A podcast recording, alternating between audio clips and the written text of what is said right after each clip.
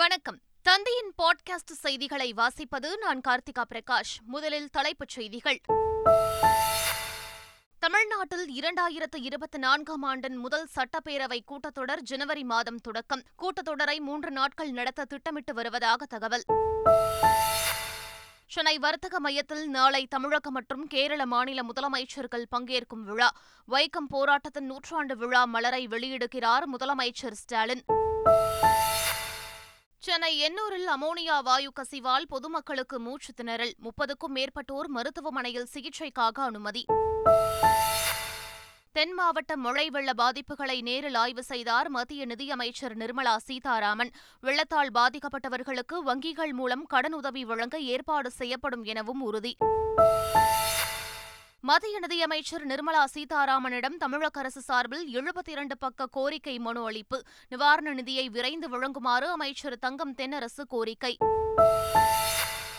மாநில அரசிடம் குறைந்த அளவே பேரிடர் நிதி உள்ளதால் அது மட்டுமே மீட்பு மற்றும் நிவாரணப் பணிகளுக்கு போதாது.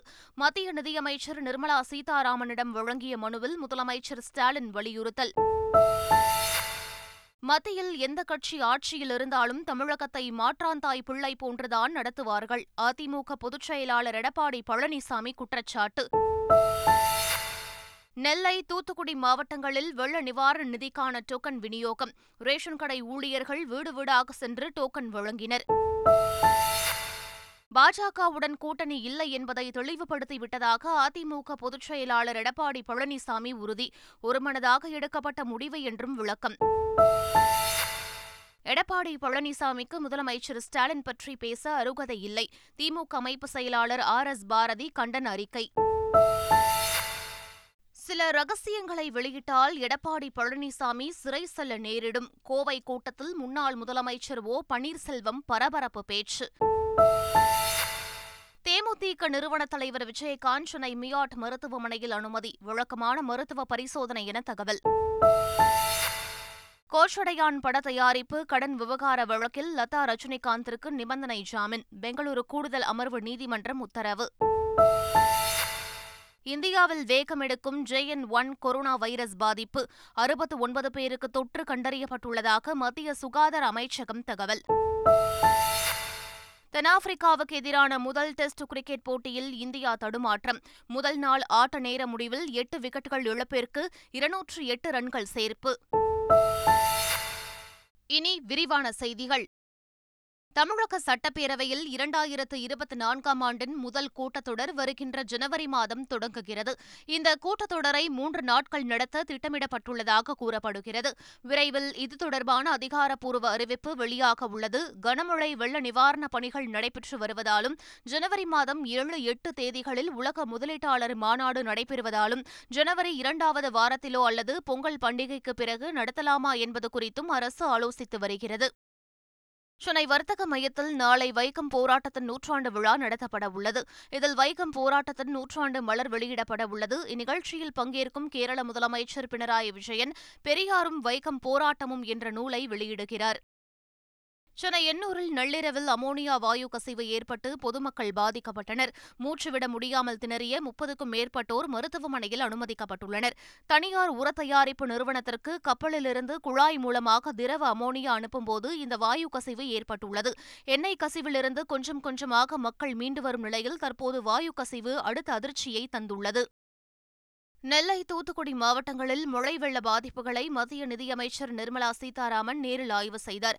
அப்போது பொதுமக்கள் பல்வேறு கோரிக்கைகளை வலியுறுத்தி அவரிடம் மனு அளித்தனர். அவர்களுக்கு பதிலளித்து பேசிய நிர்மலா சீதாராமன் தென் மாவட்ட மழை வெள்ள பாதிப்புகளை தேசிய பேரிடராக அறிவிக்க முடியாது என்றும் மாநில அரசு கோரிக்கை வைத்துள்ளதன் அடிப்படையில் வங்கிகள் மூலம் கடன் வழங்க ஏற்பாடு செய்யலாம் எனவும் தெரிவித்தார்.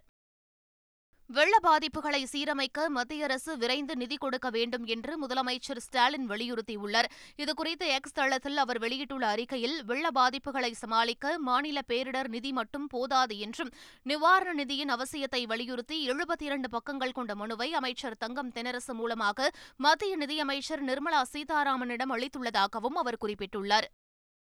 மத்தியில் எந்த கட்சி ஆட்சியில் இருந்தாலும் தமிழகத்தை மாற்றாந்தாய் பிள்ளை போல்தான் நடத்துவார்கள் என எதிர்க்கட்சித் தலைவர் எடப்பாடி பழனிசாமி தெரிவித்துள்ளார். மத்தியில் காங்கிரஸ் ஆண்டாலும் சரி, பிஜேபி ஆண்டாலும் சரி, மாற்றாந்தாய் போல மாற்றாந்தாய் மகளை போலதான், மாற்றாந்தாய் பிள்ளைகளை போலதான் தமிழ்நாட்டை பார்க்கிறாங்க. ஆக கேட்கின்ற நிதி எப்பொழுதும் மத்திய அரசாங்கம் கொடுத்த வரலாறு கிடையாது.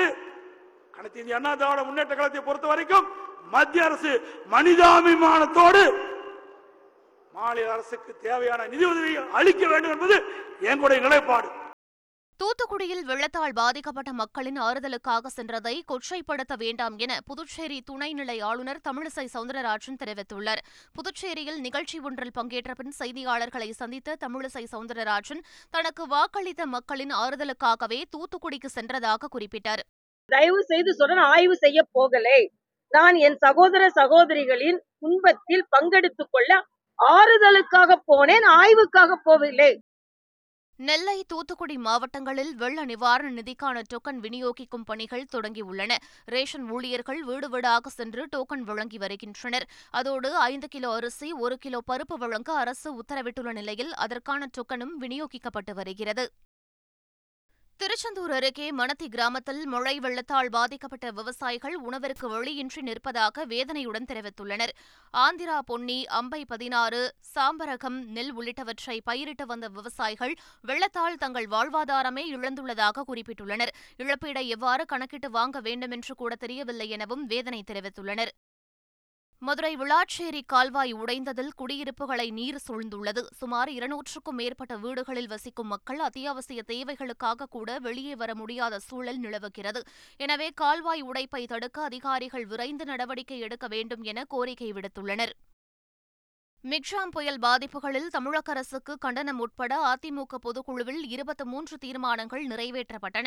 சட்டப்பேரவையில் எதிர்க்கட்சித் தலைவர் பேச்சை இருட்டடிப்பு செய்வதாகவும் எதிர்க்கட்சி துணைத் தலைவர் விவகாரத்தில் சட்டமன்ற மரபுகளை கடைபிடிக்காத சட்டப்பேரவைத் தலைவருக்கு கண்டனம் தெரிவித்தும் தீர்மானம் நிறைவேற்றப்பட்டது.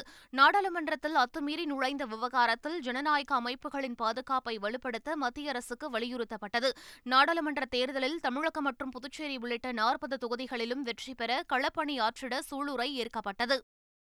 பாஜகவுடன் கூட்டணி இல்லை என்பதை தெளிவுபடுத்திவிட்டதாக அதிமுக பொதுச் செயலாளர் எடப்பாடி பழனிசாமி தெரிவித்தார். ஒருமனதாக எடுக்கப்பட்ட முடிவு, அந்த முடிவின்படி அனைத்து இந்திய அண்ணா திராவிட முன்னேற்ற கழகம் பாரதிய ஜனதா கட்சியுடன் இனி கூட்டணி இல்லை என்பதை தெளிவுபடுத்திவிட்டோம். இன்றைக்கு நாம் பாரதிய ஜனதா கூட்டணியிலிருந்து விலகிவிட்ட பிறகு ஸ்டாலினுக்கு தூக்கமே போச்சு. ஏன்னா சிறுபான்மை மக்களை ஏமாற்றி வாக்குகளை பெற்றுக் கொண்டிருந்தார். ஆட்சிக்கு வந்து இரண்டரை ஆண்டு காலத்துல சிறுபான்மை மக்களுக்கு எந்த நன்மையும் செய்யல, அவர் வைத்த கோரிக்கை எதுவுமே நிறைவேற்றல.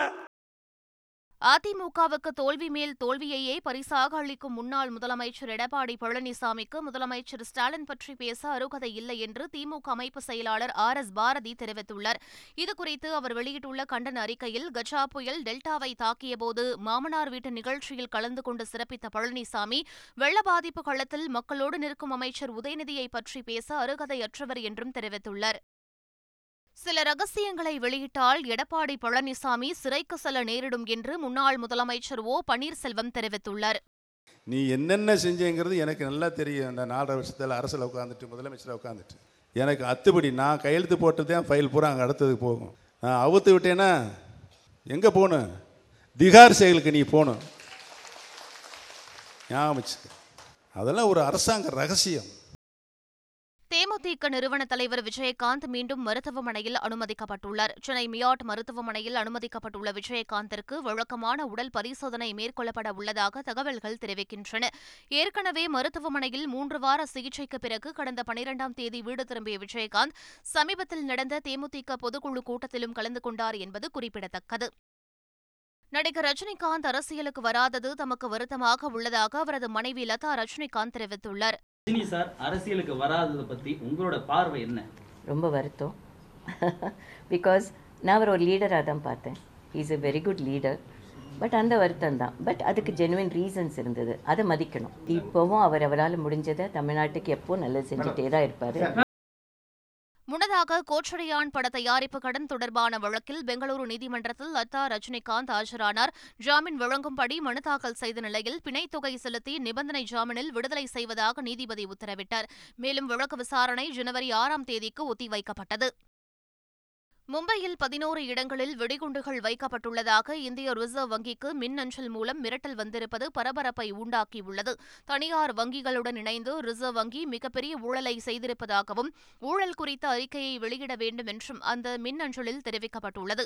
இதனைத் தொடர்ந்து மும்பை போலீசார் தீவிர சோதனையில் ஈடுபட்ட நிலையில் சந்தேகப்படும்படியான இடங்களில் எதுவும் கிடைக்காததால் மின் அஞ்சல் அனுப்பி மிரட்டிய நபரை தேடி வருகின்றனர்.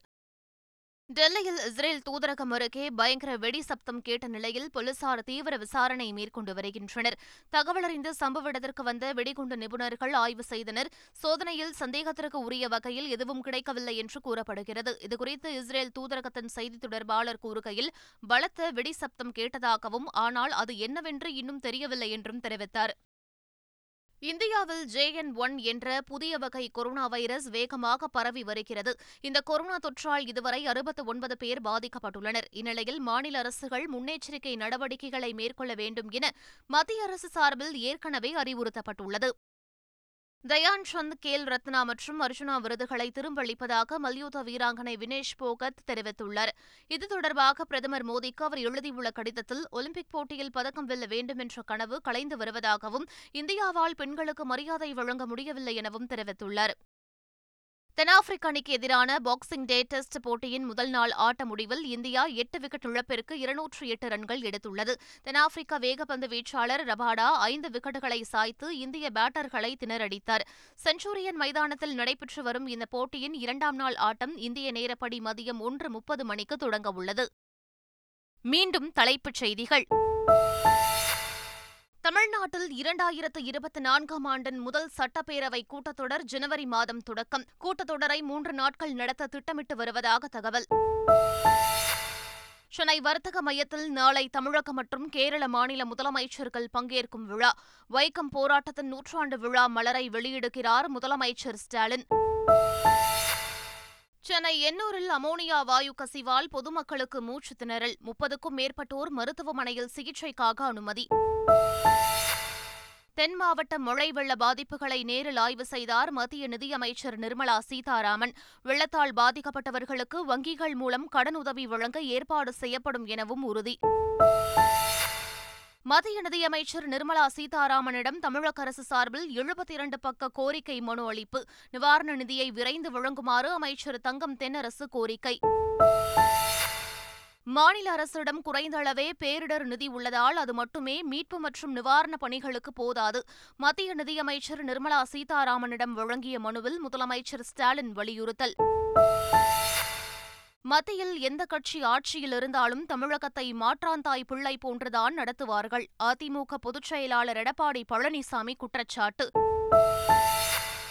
நெல்லை, தூத்துக்குடி மாவட்டங்களில் வெள்ள நிவாரண நிதிக்கான டோக்கன் விநியோகம். ரேஷன் கடை ஊழியர்கள் வீடு வீடாக சென்று டோக்கன் வழங்கினர்.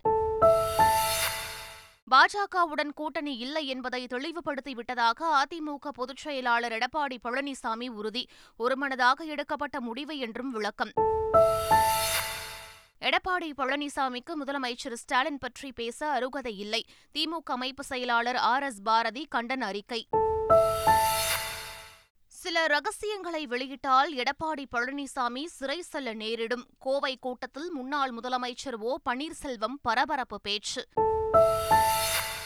தேமுதிக நிறுவன தலைவர் விஜயகாந்த் சென்னை மியாட் மருத்துவமனையில் அனுமதி. வழக்கமான மருத்துவ பரிசோதனை என தகவல்.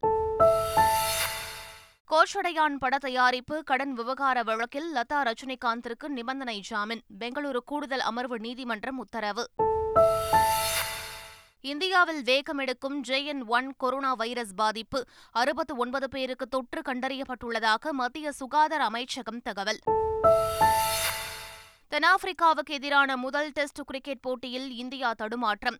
முதல் நாள் ஆட்ட நேர முடிவில் எட்டு விக்கெட்டுகள் இழப்பிற்கு இருநூற்று எட்டு ரன்கள் சேர்ப்பு. இத்துடன் பாட்காஸ்ட் செய்திகள் நிறைவு பெறுகின்றன. வணக்கம்.